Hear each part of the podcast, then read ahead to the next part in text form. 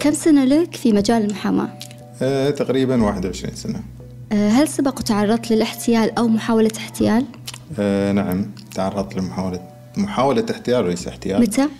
تقريبا قبل ثلاث أسابيع. آه، وردتني رسالة من خارج الدولة شخص يطلب مني معلومة معينة. آه، بالفعل أعطيت المعلومة هذه ولكن بالكتابة. طلب مني آه، المحادثة الصوتية. أنا رفضت ورديت عليه بالكتابة. هو يرجع مصمم أباك تتكلم بالصوت.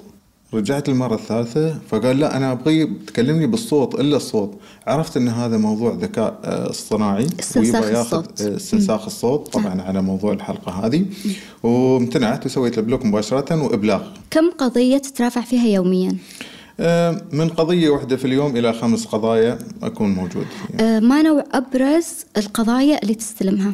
آه، أكثر القضايا جنايات نستلمها وجنح وهي طبعا أكثر القضايا اللي فيها إثارة وفيها نوع جنايات. أي نوع؟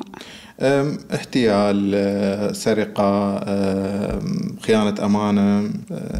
هل يمكن أن تدافع عن شخص وأنت متأكد أنه مجرم؟ ممكن أدافع عن شخص آه، ويكون مجرم ولكن في حالة واحدة إني أوضح له ان ما راح يعني أوصل لك مرحلة البراءة مع المحكمة ولكن ممكن نخفف لك العقوبة. إذا وافق نبدأ بالدفاع عنه. إذا ما وافق لا. هل يمكن أن تدافع عن قاتل؟ ما أدافع. خلينا نعدلها. ما أدافع عن قاتل آه، كمجرم ولكن آه، أدافع عن حقوق متهم. حقوق المتهم شو هي؟ حقه في إلقاء القبض آه، في التحقيق آه، في المحاكمة العادلة آه، انه يستوفي كل سبل الدفاع حتى يصل لمرحلة انه يعلم بالفعل انه وصل لمحاكمة عادلة.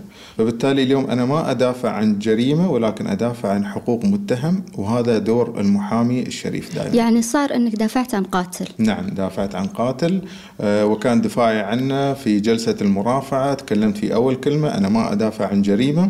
أنا في النهاية آه، لي أسرة ولي أبناء آه، أخوان. فبالتالي تصعب علي الدفاع عن الجريمة ولكن أدافع عن حقوق المتهم فقط ليس إلا نعم. هل انسحبت عن الدفاع عن متهم أثناء المحاكمة؟ مم، نعم. انسحبت بعد آه، يمكن خلال سنة كنا في جلسة مرافعات آه، مع المتهم. آه، كان منكر التهمة وكنا وصلنا لمرحلة ممتازة جدا نتيجة ممتازة. يا في آخر جلسة اعترف بالتهمة المنسوبة إليه فبالتالي لا دفاع بعد الاعتراف فانسحبت حسافة الأتعاب. خذيت تعابي أنا خلصت. أتعاب مسبقة. نعم. آه، كم كانت أعلى أتعاب على طاري الأتعاب؟ حصلت عليها من متهم؟ يعني هذا السؤال آه، في قمة الحساسية ولكن يعني نقول من مليونين إلى ثلاثة مليون. ما شاء الله.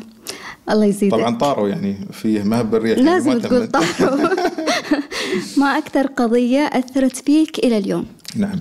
قضية كانت فيها تجار مخدرات واحد من المتهمين اللي أنا كنت مترافع عنه كان حارس المسجد آه، ينظف المسجد وكان عنده أسرة ورجل كبير في السن.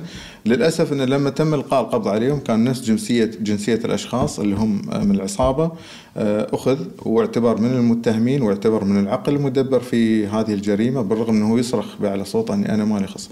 كانت المشكلة لما كان إلقاء القبض ما بين رجال الشرطة اللي لابسين نفس لبس جنسية الأشخاص هذيلا وما بين المجرمين اللي هم من جنسية يعتبرون فهو كان معاهم فالثلاثة من جنسية واحدة يعتبرون باللبس الخاص مالهم فاعتبروه معاهم وهو ما يعرف إن هذه الشرطة ولا يعرف إن هذه لهم عصابة فدخل معاهم وانحكم في القضية للأسف وش كان الحكم؟